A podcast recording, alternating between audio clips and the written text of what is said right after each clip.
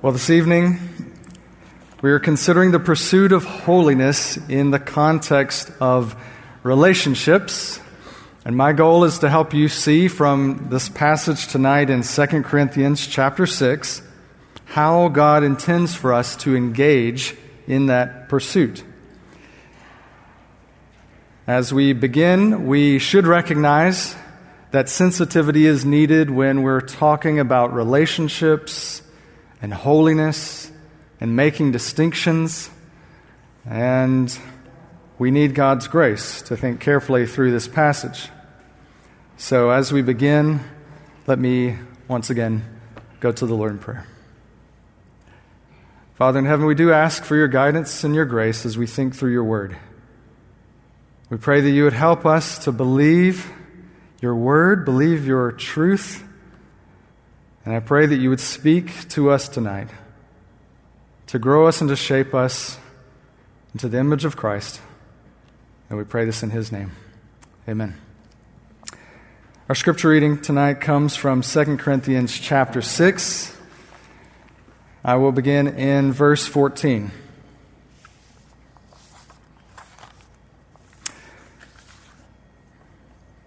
Do not be unequally yoked with unbelievers. For what partnership has righteousness with lawlessness? Or what fellowship has light with darkness? What accord has Christ with Belial? Or what portion does a believer share with an unbeliever? What agreement has the temple of God with idols? For we are the temple of the living God. As God said, I will make my dwelling among them and walk among them and I will be their God, and they shall be my people. Therefore, go out from their midst and be separate from them, says the Lord, and touch no unclean thing. Then I will welcome you, and I will be a father to you, and you shall be sons and daughters to me, says the Lord Almighty. Since we have these promises, beloved, let us cleanse ourselves from every defilement of body and spirit bringing holiness to completion in the fear of God.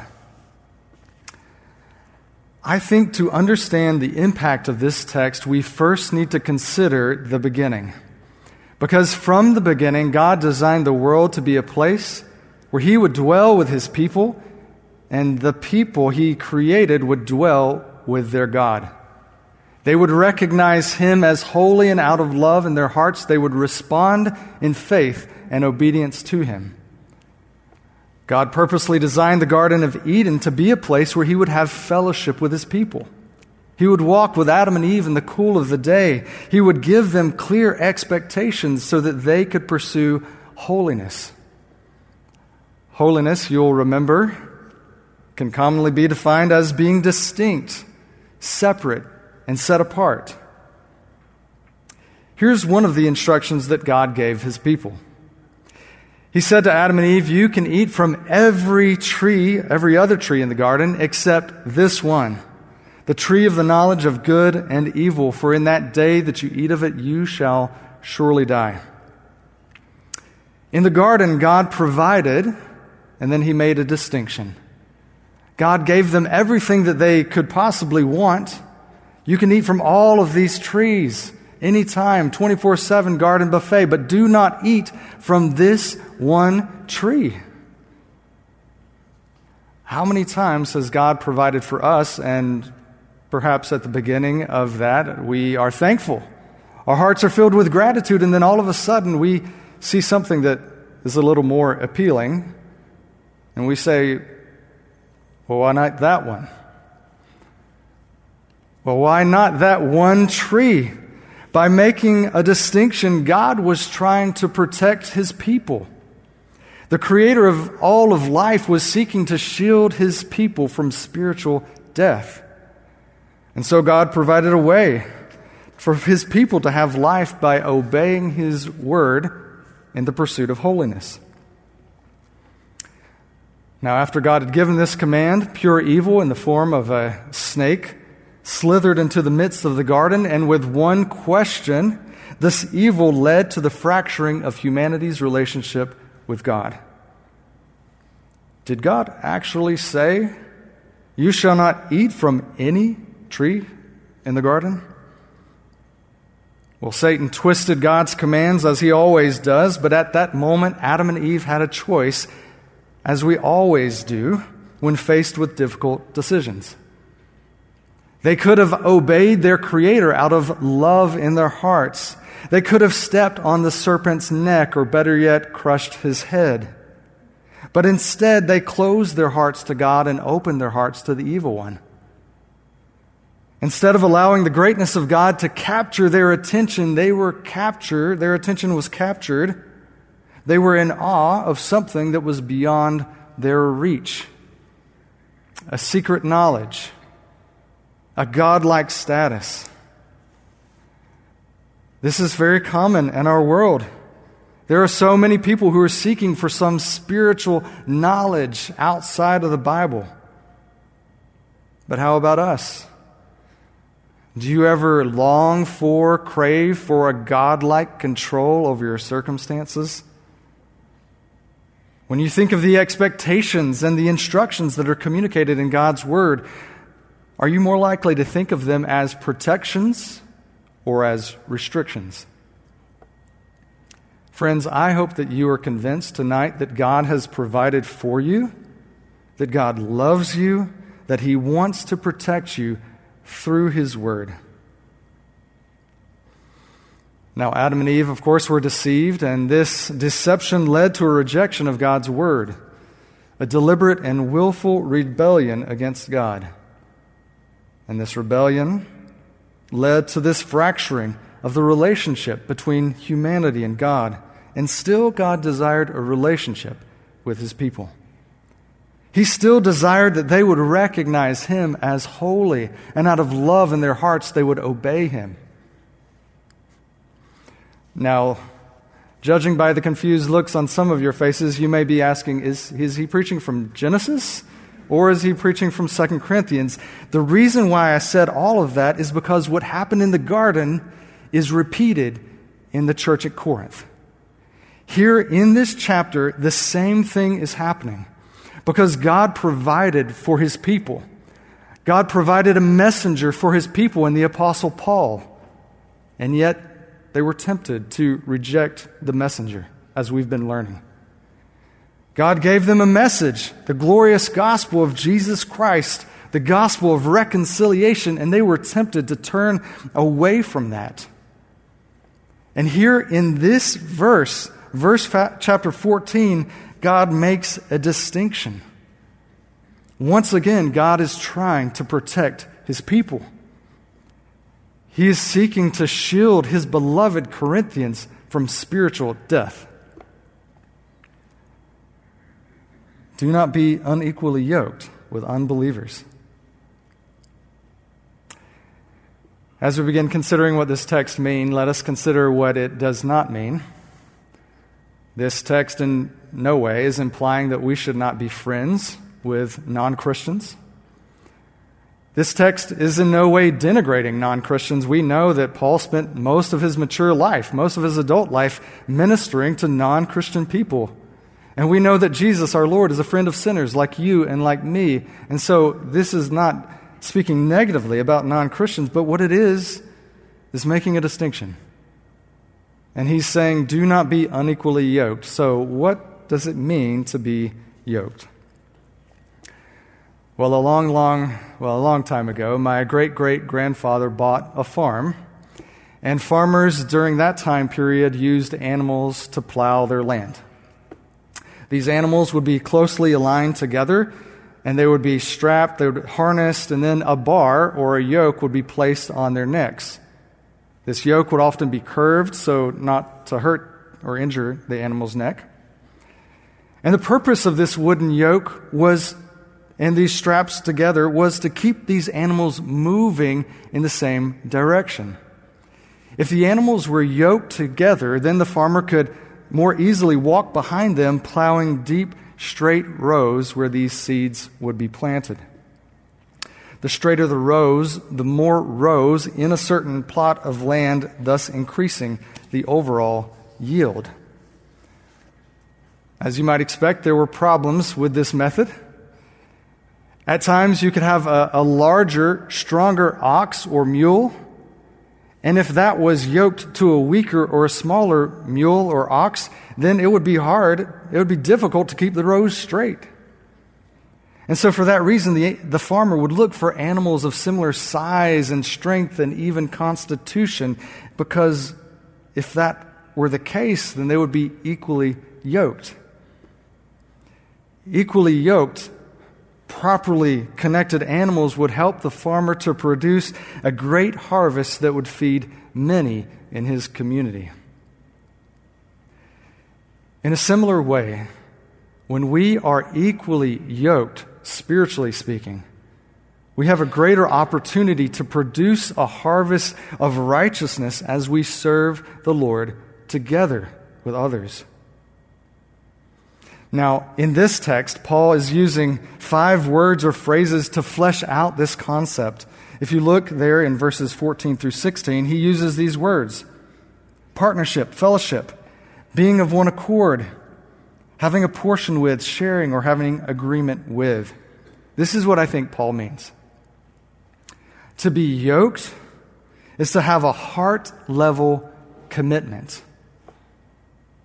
Now, I'm using the word heart in the biblical sense, which would include the emotions and the intellect and the will. So, to say it another way, to be yoked is to be, be committed in such a way that the commitment you make greatly influences the way you feel and the way you think and the way you act. And so when Paul writes, do not be unequally yoked with unbelievers, what he is saying to the church at Corinth is that if you are true believers in the Lord Jesus Christ, then do not commit your life, do not commit your mind or your heart, your emotions or your will to anyone who is not believing the gospel. Be distinct. Now you might hear that and you say, well, that's very difficult to be distinct. And you would be right. That is common to the Christian experience all around the world. People serving the Lord, giving their lives to the Lord, being distinct, and it's difficult. But for our children and our grandchildren, it will become increasingly difficult. So we need to be not only embracing this teaching, but also teaching our children and our grandchildren this as well. Now, the word unbelievers here in verse 14 simply means someone without belief, some, an unbelieving one. These were not true Christians. Now, some think that this word is referring to the super apostles as mentioned later in chapter 11, and that's, that's very possible. Paul certainly wants the church to refrain from making a heart level commitment which would lead them to think and to speak and to act like the world. So, if these false apostles are leading them in that direction, which again is possible, then this makes sense. It could be referring to that. But at the very least, Paul wants the church to pursue holiness by simply making a distinction. Do not be unequally yoked with unbelievers. Now, you may be becoming convinced of that. You might be convinced of that, but we need to ask the question why? Why is that the case? So please look with me at verses, uh, at verses 14 through 16. Paul gives two main reasons why we should not be unequally yoked with unbelievers. He does this first by saying that we are opposites. Spiritually speaking, a believer is the opposite of an unbeliever. It's a mismatch. If someone is running toward Jesus and someone is running away from Jesus, they will never be spiritually united. It's not possible. Paul emphasizes this by asking five rhetorical questions. He says, Number one, what partnership has righteousness with lawlessness? Partnership requires a united purpose and vision. That's why people partner together. Before God rescued us, when we were unbelievers, we were slaves to sin and lawlessness. But now we have become slaves to righteousness. Our ethics change. Our beliefs and behavior change. Paul's expectation for the Corinthians was that they were changing. And there is no partnership between righteousness and lawlessness. Question number two What fellowship has light with darkness? God rescued the Corinthian church from darkness and brought them into light, as He has many of us. We are no longer blind to God's grace. Light and darkness are opposites. What accord or harmony has, Christ with Belial? This is question number three. This word, Belial, is a reference to Satan with an emphasis on worthlessness. And so, what I think Paul is getting at here is he's saying that trying to mix Jesus with anything else is worthless. You can't do it, it's not possible. All around the world, people try to mix Jesus with whatever religion they are practicing, but it doesn't work. As it's been said many times, Jesus plus anything equals nothing. Some might say heresy. But Jesus plus nothing equals everything. Question number four What portion does a believer share with an unbeliever? Before God rescued us, we had no inheritance. But as believers, we now share in the inheritance of the saints of light, Colossians 1:12. Contrast this to the inheritance of unbelievers complete and eternal separation from God. There is no portion of a believer with an unbeliever. Question number five What agreement has the temple of God with idols? Before God rescued us, we all readily embraced idolatry. I know that's offensive, but it's true because everyone worships someone or something. John Calvin suggested that the human heart is a perpetual idol factory.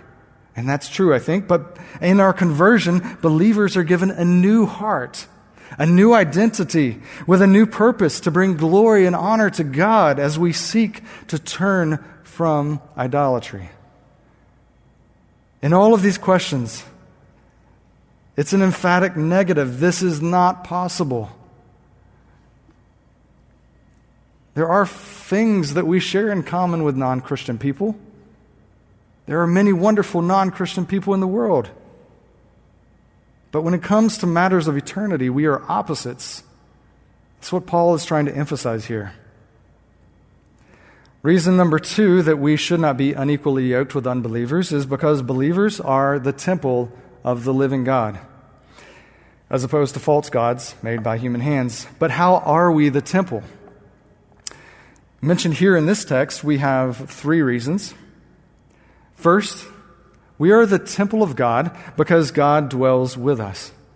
Quoting from Exodus 29, Paul writes, As God said, I will make my dwelling among them and walk among them. Jesus is God, and he came to dwell among his people, thus fulfilling this promise. But instead of making a distinction, the people that he came to made no distinction between everyone else and Jesus, the God man. Now, his followers made a distinction, and he made a distinction. He recognized, recognized himself as the Son of God, and so they crucified him because they were unwilling to make that same distinction. But when Jesus died, so did the concept that God needed to reside in some man made building. Because after Jesus lived a perfect life, died a sacrificial death, and was raised triumphantly from the grave, God would come to dwell in the hearts of his people through the Holy Spirit. And so Jesus provided a way for his people to experience life by pursuing holiness by pursuing distinction. Believers are the temple of God because God dwells in us and with us. He dwells in the hearts of those who truly believe Him. And this promise combats the fear that God has left us alone. Maybe that has been a fear of yours. God has left you alone. He no longer hears you. He no longer answers your prayers. That is untrue. The truth is that God dwells with us. Second, we are the temple because we are God's people. Quoting from Leviticus 26, Paul writes, I will be their God, and they shall be my people. For those of us who trust in Christ, God promises to never leave us nor forsake us. And God's promise to make us his people combats the fear that God has forgotten us. Do you ever feel that God has forgotten you? Just as Paul wanted to convince the Corinthian church, he wants to convince you through the written word. Paul has not forgotten, God has not forgotten you. The third reason why we are the temple of God is because we are welcomed into his family. Look at the text at the end of verse 17 and verse 18. Then I will welcome you, and I will be a father to you. And you shall be my sons and daughters to me, says the Lord Almighty. God's promise to welcome us into his family combats the fear that God only wants certain people who look a certain way, who come from a certain background God only wants those certain people to be part of his family. No. God is calling people from every single nation, from every socioeconomic class, from every ethnicity, from every language into his family so that he might be glorified as we experience the joy of knowing Christ as Savior. And so, friend, if you are a Christian, remember that you are not alone you have not been forgotten, and you have been welcomed into God's family. You are part of the temple of God. You have a global family and a local family. You can rely on the promises of God. But if you are not a Christian here, so glad that you are here. And 2 Corinthians chapter 6 verse 2 applies to you. Behold, now is a favorable time. Behold, now is the day of salvation. God is welcoming you into his family. But again, a distinction must still be made. In verse 17, Paul quotes from the prophet Isaiah. He says, Therefore, go out from their midst and be separate from them, says the Lord, and touch no unclean thing. Then I will welcome you. Basically, pursue holiness. pursue holiness in the context of your relationships. But how do we do this? How should we engage in that pursuit? Paul gives us the answer in chapter 7, verse 1. Although not in our English text, verse 1 begins with the word therefore. Based on everything that, just, uh, that Paul just wrote.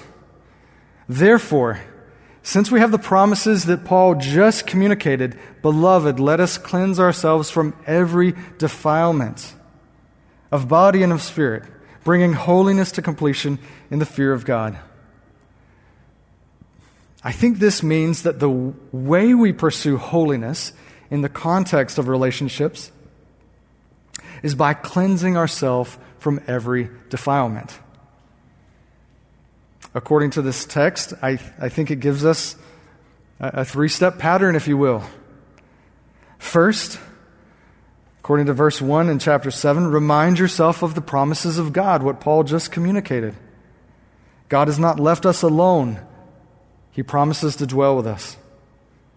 God has not forgotten us, He promises to remember His people. God has not rejected us. He promises to welcome us into his family. So, first, remind yourself of the promises of God. Second, if you love Jesus and follow him, remind yourself that you are loved by God. Paul uses this word, beloved, on purpose. If God loves us, and he does, if he has not forgotten us, and he, he has not, then in return we should love him. Jesus communicates the same thing in John chapter 14. He says, If you love me, you will keep my commandments. And I will ask the Father, and he will give you another helper to be with you forever, even the Spirit of truth, whom the world cannot receive, because it neither sees him nor knows him, but you know him. For he dwells with you and will be in you. But the third thing, and I think the emphasis of this, this verse here, the third thing that we must do is turn from our sin and turn to Jesus. Because you see, the truth is we can never cleanse ourselves from every defilement. It is not possible. Jesus must do this. We cannot cleanse our own souls. Jesus must do this through his blood. And only Jesus, who lived a perfect life, died that sacrificial death, and rose triumphantly over the grave, can achieve this. But what we can do is cleanse the temple through repentance and belief. According to 2 Chronicles chapter 29, God raised up Hezekiah who cleansed the temple from idolatry. In that chapter we read, the priests went into the inner part of the house of the Lord to cleanse it. And they brought out all the uncleanness that they found in the temple of the Lord. They brought out everything they found in the temple of the Lord into the court of the house of the Lord, and the Levites took it and carried it out to the brook Kidron. Now, I'm not recommending pollution in your local water source. These people dump their idols into the rivers, but brothers and sisters, we too must dump our idols into the river, metaphorically speaking. If there is any sin in your heart seeking to keep you from a solid fellowship with the Lord, turn from that sin and turn to Jesus. If there is any unbiblical philosophy, theory, or belief that is seeking to slither its way into the sanctuary of your heart, then you must crush it. Do not open your ears to listening to false teaching. Do not open your heart to the enemy. Do not become yoked to ideas that will lead you away from Christ. Yoke yourself to the Lord Jesus. Now, this text has often been used to counsel Christians not to marry non Christians, not to date or marry non Christians, I should say. And Paul is not writing about marriage here, but this surely is a, a correct application. Other texts in the Bible m- make this claim as well. If you are a Christian, you should you should date or marry a Christian. We know that dating often leads to marriage, and marriage demands a deep spiritual commitment because marriage is meant to display the gospel. We know this. But this text applies to other relationships as well friends, family members, co workers, our emotions can often become entangled with others in our life so that we become yoked to unbiblical beliefs of another person or the anti biblical ideologies of this world. Sometimes, even unwittingly, we can turn from the mountain of God to worship, worship the golden calves of theories and social superstitions. I think you know what I mean. How many times have we seen individuals who were once committed to the authentic and historic gospel, biblical teaching, and they have come to change in the way they feel, in the way they think, and the way they act because a family member embraced a certain lifestyle or a certain way of living or thinking that did not align with the Word of God. Friends, do not be fooled. Not one of us is as strong as we think we are. That's why we need the Word of God. That's why we need a solid community of Christians around us. That's why church planting is so important. Because all around the world, there are Christians who do not have this kind of community. And we want to see that repeated all over the world. Okay, that's just a side note. Uh, okay. Okay. All right, so Paul concludes this section with the statement bringing holiness to completion in the fear of God. our pursuit of holiness is contingent upon how greatly we fear the Lord. To the degree that we understand God as holy and separate and distinct and great and powerful and sovereign over all the universe is the degree to which we will pursue holiness in relationships, put sin to death, and even reach the nations. You see, God designed holiness to function as a means of reaching the nations. God chose Israel to be a light to the nations who were walking in darkness all around them. God called his people to be separate and distinct so that the peoples around Israel would look at Israel and see that the God of Israel was dwelling and working powerfully in their midst. And in response, they would come to him in faith. They would recognize that this was truly the one and only God. And God has always designed his people to be a means for the world to know him. And that has not changed. And so let us be a people who reject the yoke of unbelief and put on the yoke of Christ. And in doing so, he will enable us to light up the darkness with the glorious gospel of Jesus Christ. We remember the words of our Lord Jesus in Matthew 11, who welcomes all of those who are heavy burdened, and he says this Come to me, all who labor and are heavy burdened, heavy laden, and I will give you rest. Take my yoke upon you and learn from me, for I am gentle and lowly in heart, and you will find rest for your souls. For my yoke is easy and my burden is light. We pursue holiness in relationships by being yoked to Christ. Jesus walks beside you. He wants to carry your heavy burdens because from the beginning, God designed the world to be a place where He would dwell with His people and they would dwell with Him as their God. They would recognize Him as holy and out of res- the response of love in their hearts, they would obey Him. So let us be that kind of people who look to Jesus, who follow his commands even when they are difficult. God has graciously given us his instructions, his clear expectations regarding holiness. So let me ask you these questions. Do your friends and family members and coworkers recognize that God is dwelling in you and working in your midst through the power of the Holy Spirit? Do they recognize that about College Church? I don't know what your, your life looks like.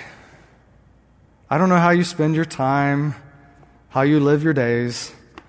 But I do know that my testimony and your testimony and the testimony of our church will be distorted if we live like the world and, com- and commit to unbiblical beliefs or practices. That will happen. And if we close our hearts to the historic teaching of God's Word, then you may find that we've opened our heart to the enemy. God has provided His Word as a means of protecting His people. Throughout history, the yoke was used primarily for animals, but unfortunately also for slaves and prisoners. Friend, don't become a prisoner to someone who will lead you away from Christ. Instead, lead them away from the evil one who wants to destroy their soul. If you have trusted in Christ alone for your salvation, you are no longer a slave to sin. You have been set free. So embrace the freedom that you have in Christ and tell others about this freedom as well. This is what Pastor Moody has been preaching about. We have been sent on mission. And remember, we have the Holy Spirit who will help us, and we look forward in faith to the future as recorded by the Apostle John in Revelation 21, verse 3. And I heard a loud voice from the throne saying, Behold, the dwelling place of God is with man. He will dwell with them, and they will be his people. And God himself will be with them as their God. And in that day there will be no more tears, no more pain, no more sorrow. The relationship between God and humankind will be restored and we will rejoice at this reconciliation to the Father through the Lord Jesus in the power of the Spirit. And in that day, what Paul mentions here in chapter 7, verse 1, will come to an end, bringing holiness to completion in the fear of God. In that day, we will experience holiness that has been brought to completion in the fear of God. So, the, so to the degree that we are able, let us look to God as our holy creator. Let us look to God as the holy provider, and let us respond to Him in love by pursuing holiness in relationships. Let's pray. Father in heaven, we do thank you for your word, and we ask that you would help our people here to remember everything that you want to communicate and nothing that I have failed to communicate or communicated poorly. Lord, I pray that your people here would be strengthened, would be emboldened, would be reminded that they have been set aside and made distinct for a purpose to be a light in this community and to the nations. And we pray this in Christ's name. Amen.